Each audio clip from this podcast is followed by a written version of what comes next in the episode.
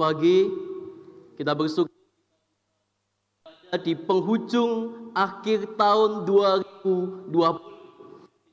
Itu semua karena berkat dan penyertaan Tuhan di dalam kehidupan kita. Bapak Ibu, saudara-saudaraku yang dikasihi Tuhan, mari sama-sama kita akan merenungkan kebenaran firman Tuhan. Terlebih dahulu kita akan membaca kebenaran firman Tuhan dan kita akan memohon pimpinan Tuhan lebih dulu sebelum kita membacanya.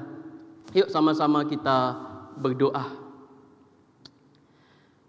Bapa di dalam surga, kami sungguh bersyukur karena penyertaan Tuhan di dalam kehidupan kami sungguh-sungguh nyata di masa-masa pandemi seperti ini.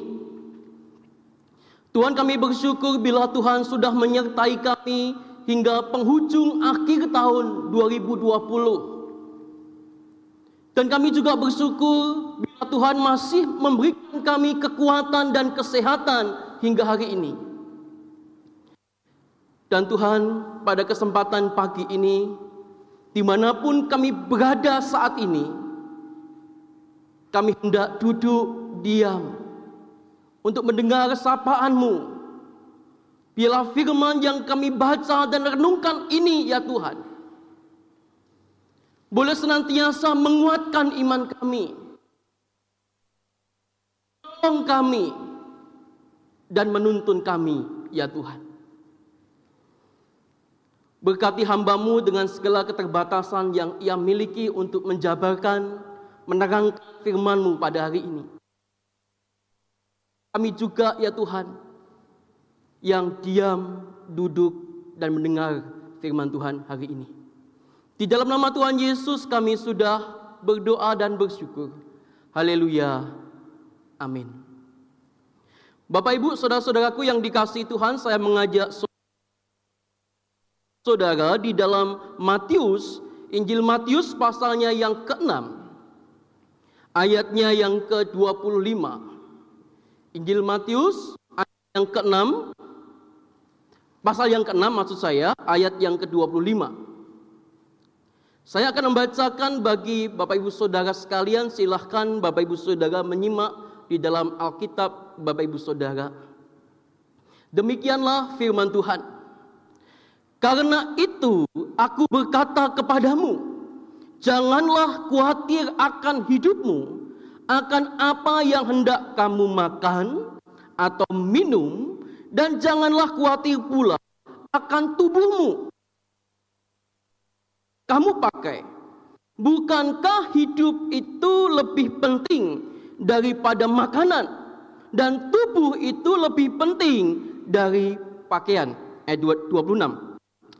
Pandanglah burung-burung di langit yang tidak menabur dan tidak menuai dan tidak mengumpulkan bekal dalam lumbung, namun diberi makan oleh Bapamu yang di surga. Bukankah kamu jauh melebihi burung-burung itu? Kita ayat ke-30. Jadi, jika demikian, Allah mendandani rumput di ladang yang hari ini ada dan besok dibuang ke dalam api. Tidakkah Ia akan terlebih lagi mendandani kamu, hai orang yang kurang percaya? Bapak Ibu, saudara-saudaraku yang dikasihi Tuhan, demikianlah pembacaan firman hari ini. Yang berbahagia adalah kita yang mendengarkan firman Tuhan, lebih-lebih kita yang melakukan firman itu di dalam kehidupan kita hari lepas hari. Saudara-saudaraku yang dikasihi dan mengasihi Tuhan, pada hari ini kita akan berbicara soal pimpinan dan penyertaan Tuhan. Ketika saya membaca judul ini, saudara, lagu, saudara. Lagu itu populer di masa-masa saya masih kelas SD atau SMP begitu, tahun 98, saudara. Lagu itu berjudul Arti Kehadiranmu. Di dalam refnya saya sangat suka pujian ini, saudara. Refnya itu demikian.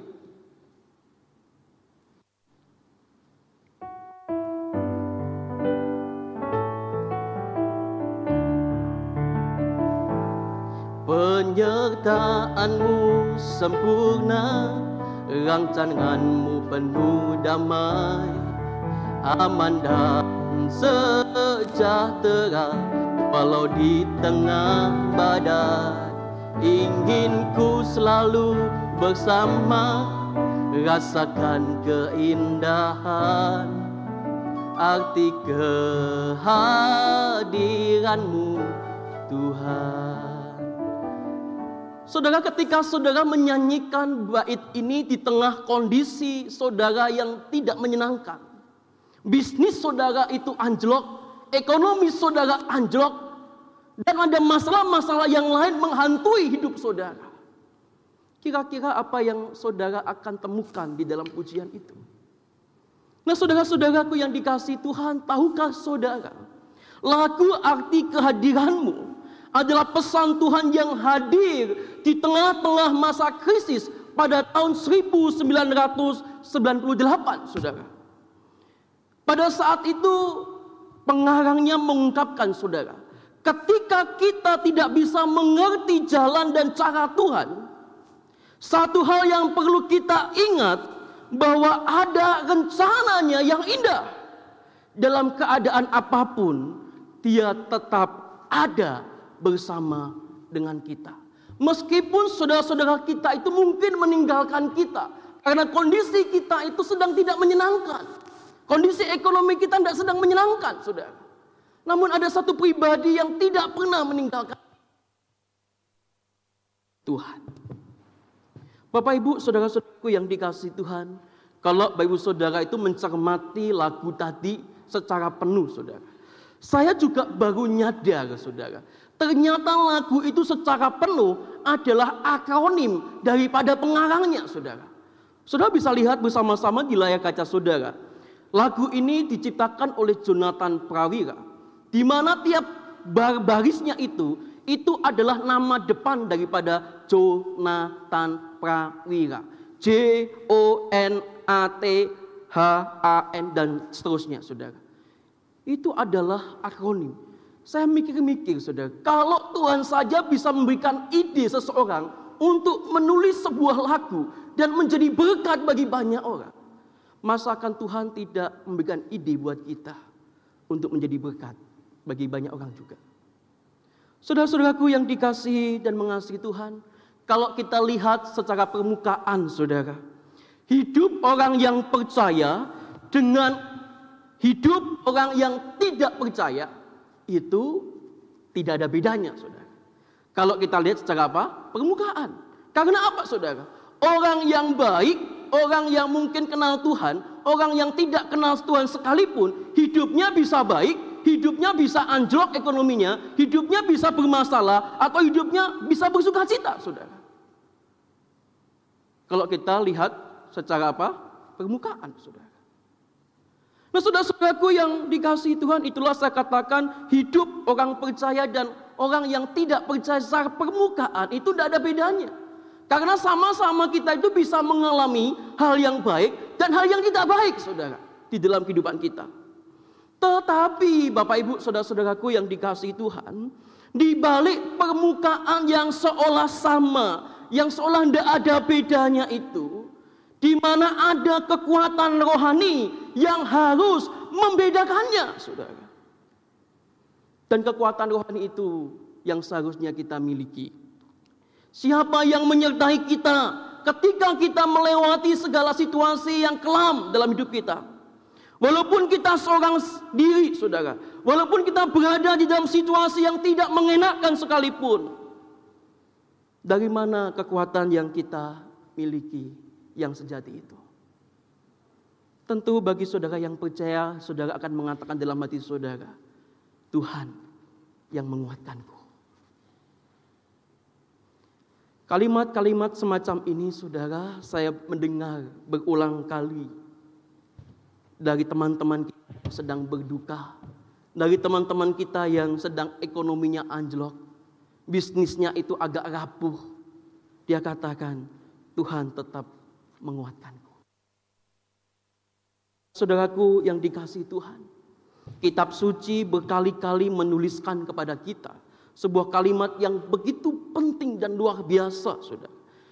Yang Tuhan katakan demikian, Aku menyertai engkau, kuatkan hatimu, jangan takut, Aku akan menyertai. Saudara, kalimat ini seakan-akan sirna begitu saja tatkala pandemi ini awal-awal di Indonesia.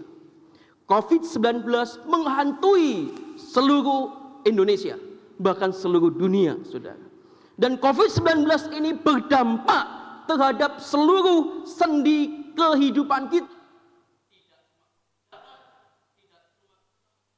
Tapi juga pendidikan, interaksi kita dengan sesama itu pun juga dibatasi karena adanya pandemi ini. Namun saudara-saudaraku yang dikasihi Tuhan, adanya pandemi ini pun juga membuat sebagian orang itu kuat dan lupa akan adanya Tuhan. Sebab itu saudara-saudaraku yang dikasihi Tuhan, waktu pandemi ini ada di tengah-tengah kita. Kita semua lomba-lomba untuk memikirkan gitu ya, tentang usaha kita, tentang anak-anak kita, tentang orang tua kita. Kita terapkan protokol-protokol kesehatan yang ada di keluarga kita. Waktu kita keluar rumah harus bagaimana, pulang ke rumah harus bagaimana. Tidak henti-hentinya anggota keluarga kita pun juga terus mengingatkan kita, kamu harus begini, kamu harus begitu, dan lain sebagainya, Saudara. Saudara, percayalah bahwa memikirkan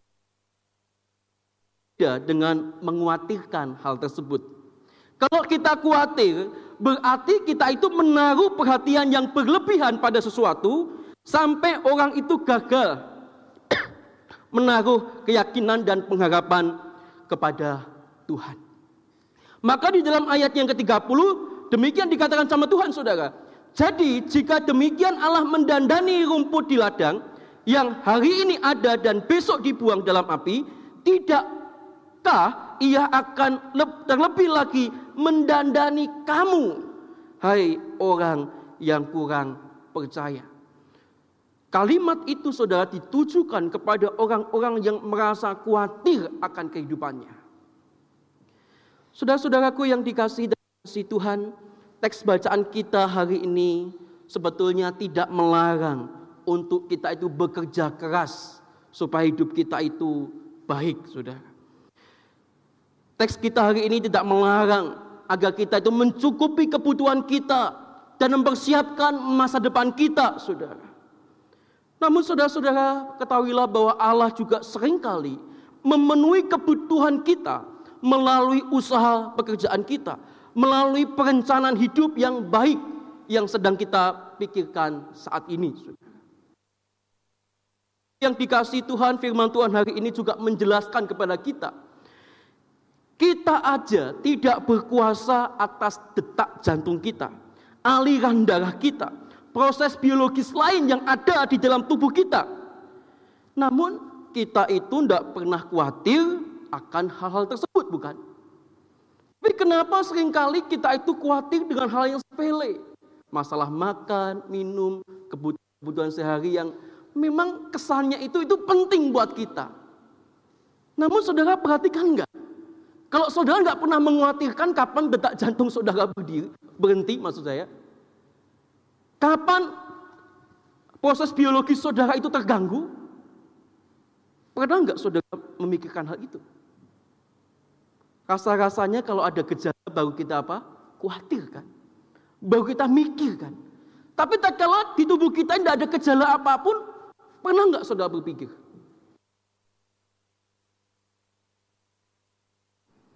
Itu yang tidak kita kuasai. Lah yang sedang kita kuasai adalah keuangan kita sekarang. Pekerjaan kita sekarang. Kira-kira saudara lebih khawatir mana? Khawatir yang saudara kuasai atau khawatir yang tidak saudara kuasai? Tentu saudara kan jawab apa? Yo, saya khawatir yang saya kuasai malah gitu. Karena yang saya kuasai kadang-kadang akan susah untuk dikuasai. Seperti keuangan, bisnis, studi, dan lain sebagainya. Nah, saudara-saudaraku yang dikasihi dan mengasihi Tuhan, kalau hal-hal yang tidak dapat kita kendalikan saja, Tuhan masih memberkati. Masakan hal-hal yang dapat kita kendalikan, Tuhan tak memberkati. Tentu tidak, saudara.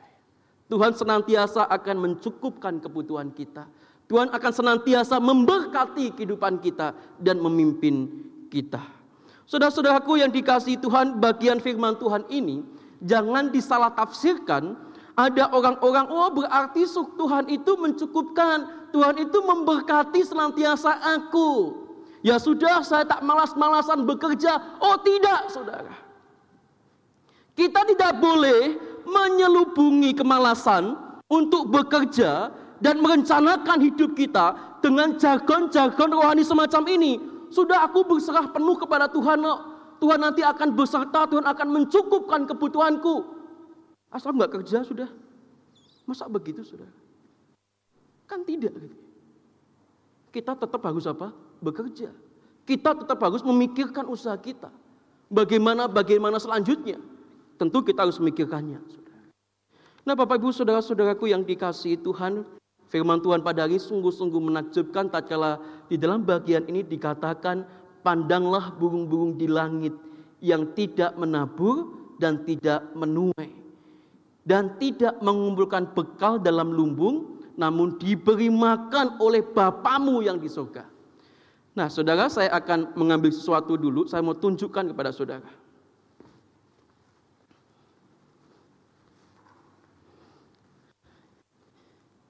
Nah, saudara-saudara tahu ini adalah kandang burung.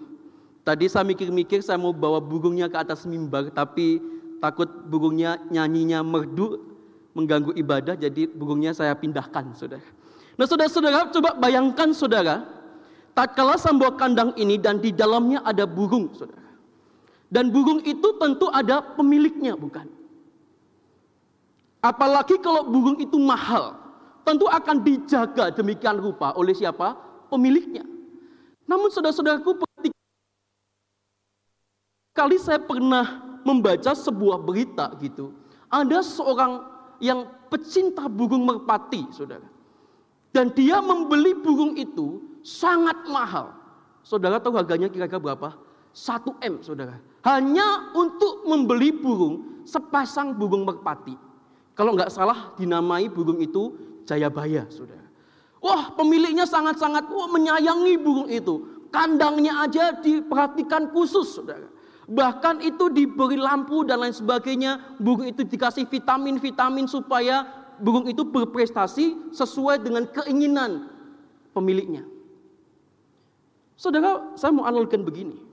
Kalau Tuhan itu menganggap kita sangat berharga, kira-kira Tuhan akan memperlakukan kita seperti apa, saudara? Tentu saya percaya Tuhan akan mendandani kita sedemikian rupa karena kita berharga di matanya, saudara. Meskipun kita sedang kesulitan, saudara, Tuhan ngerti kita sulit. Namun ada sisi lain, Tuhan ingin seberapa jauh kekuatan iman kita. Nah, Bapak Ibu, saudara-saudaraku yang dikasihi Tuhan, jikalau Allah memperhatikan hal yang sepele, saudara, binatang, tumbuhan dan lain sebagainya itu, maka percayalah Ia akan pasti memperhatikan hal yang lebih penting daripada itu, yaitu kita sebagai ciptaan yang paling berharga menurut gambar Allah. Saudara, yang perlu kita lakukan adalah menjalani kehidupan kita setiap hari dengan penuh iman dan bersandar kepada Allah. Risaukan banyak hal yang masih jauh di depan, saudara. Ambillah fokus pada tiap langkah-langkah kecil di dalam masa-masa ini. Dan masa-masa tahun depan kita nggak ngerti, saudara. Tuh, saudara. Bapak Ibu, saudara-saudaraku yang dikasihi Tuhan, saat kita melangkah, mungkin saja kita itu bisa saja menemui jalan buntu. Satu lagi, saudara, saya ambilkan sesuatu.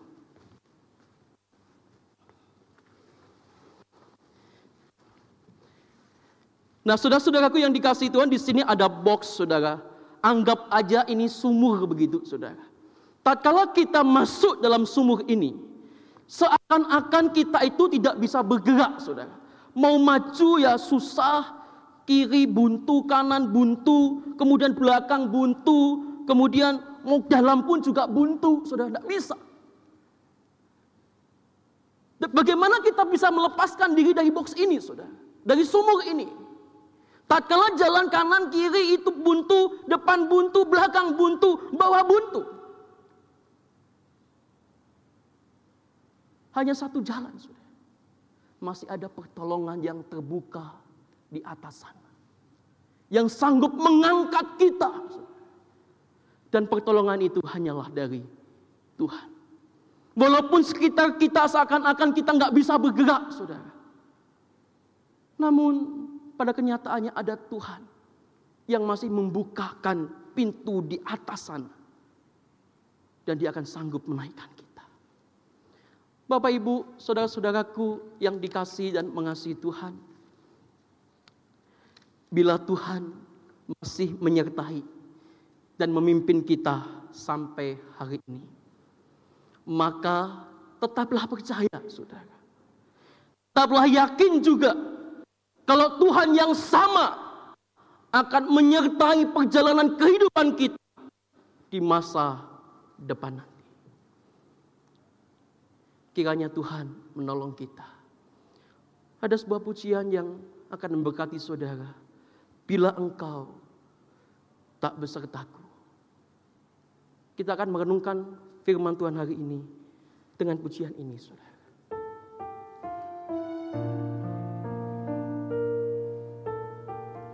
Saudara cermati kata per kata dari pujian ini. Bila engkau tak besertaku,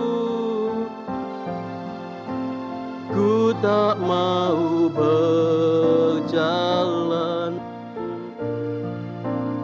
Ku perlu Tuhan, pimpin langkahku dengan kasih karuniamu.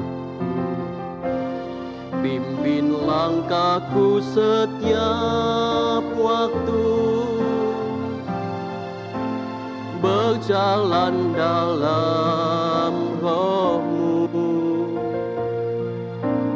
Nyatakan Tuhan kemuliaan-Mu,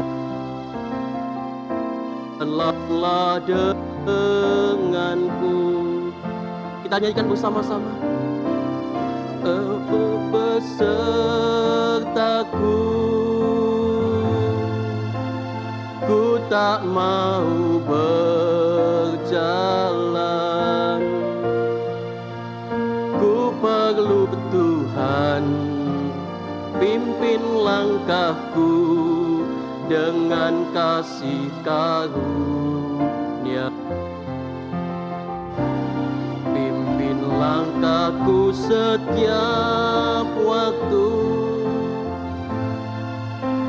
berjalan dalam rohmu.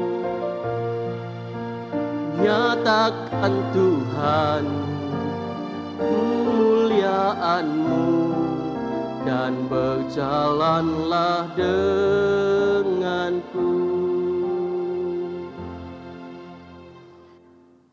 Saudara-saudara, mari sama-sama kita tundukkan kepala kita.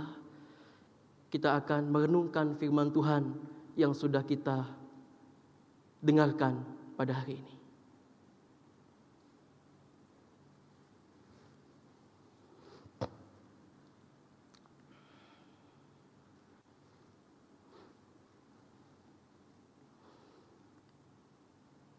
Ya Tuhan, sungguh benar bila Engkau tak beserta dengan kami. Kami tak sanggup berjalan menapaki setiap kehidupan kami, ya Tuhan. Engkaulah kekuatan kami tatkala kami di tengah-tengah kekelaman. Engkaulah kekuatan kami, tatkala kami di tengah-tengah kekhawatiran yang begitu besar menghantui kami.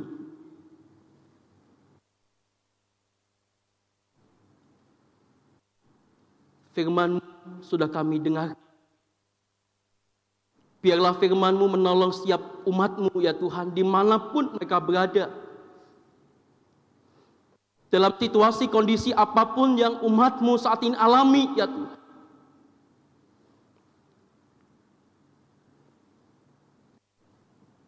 Oh Tuhan, pimpinlah mereka.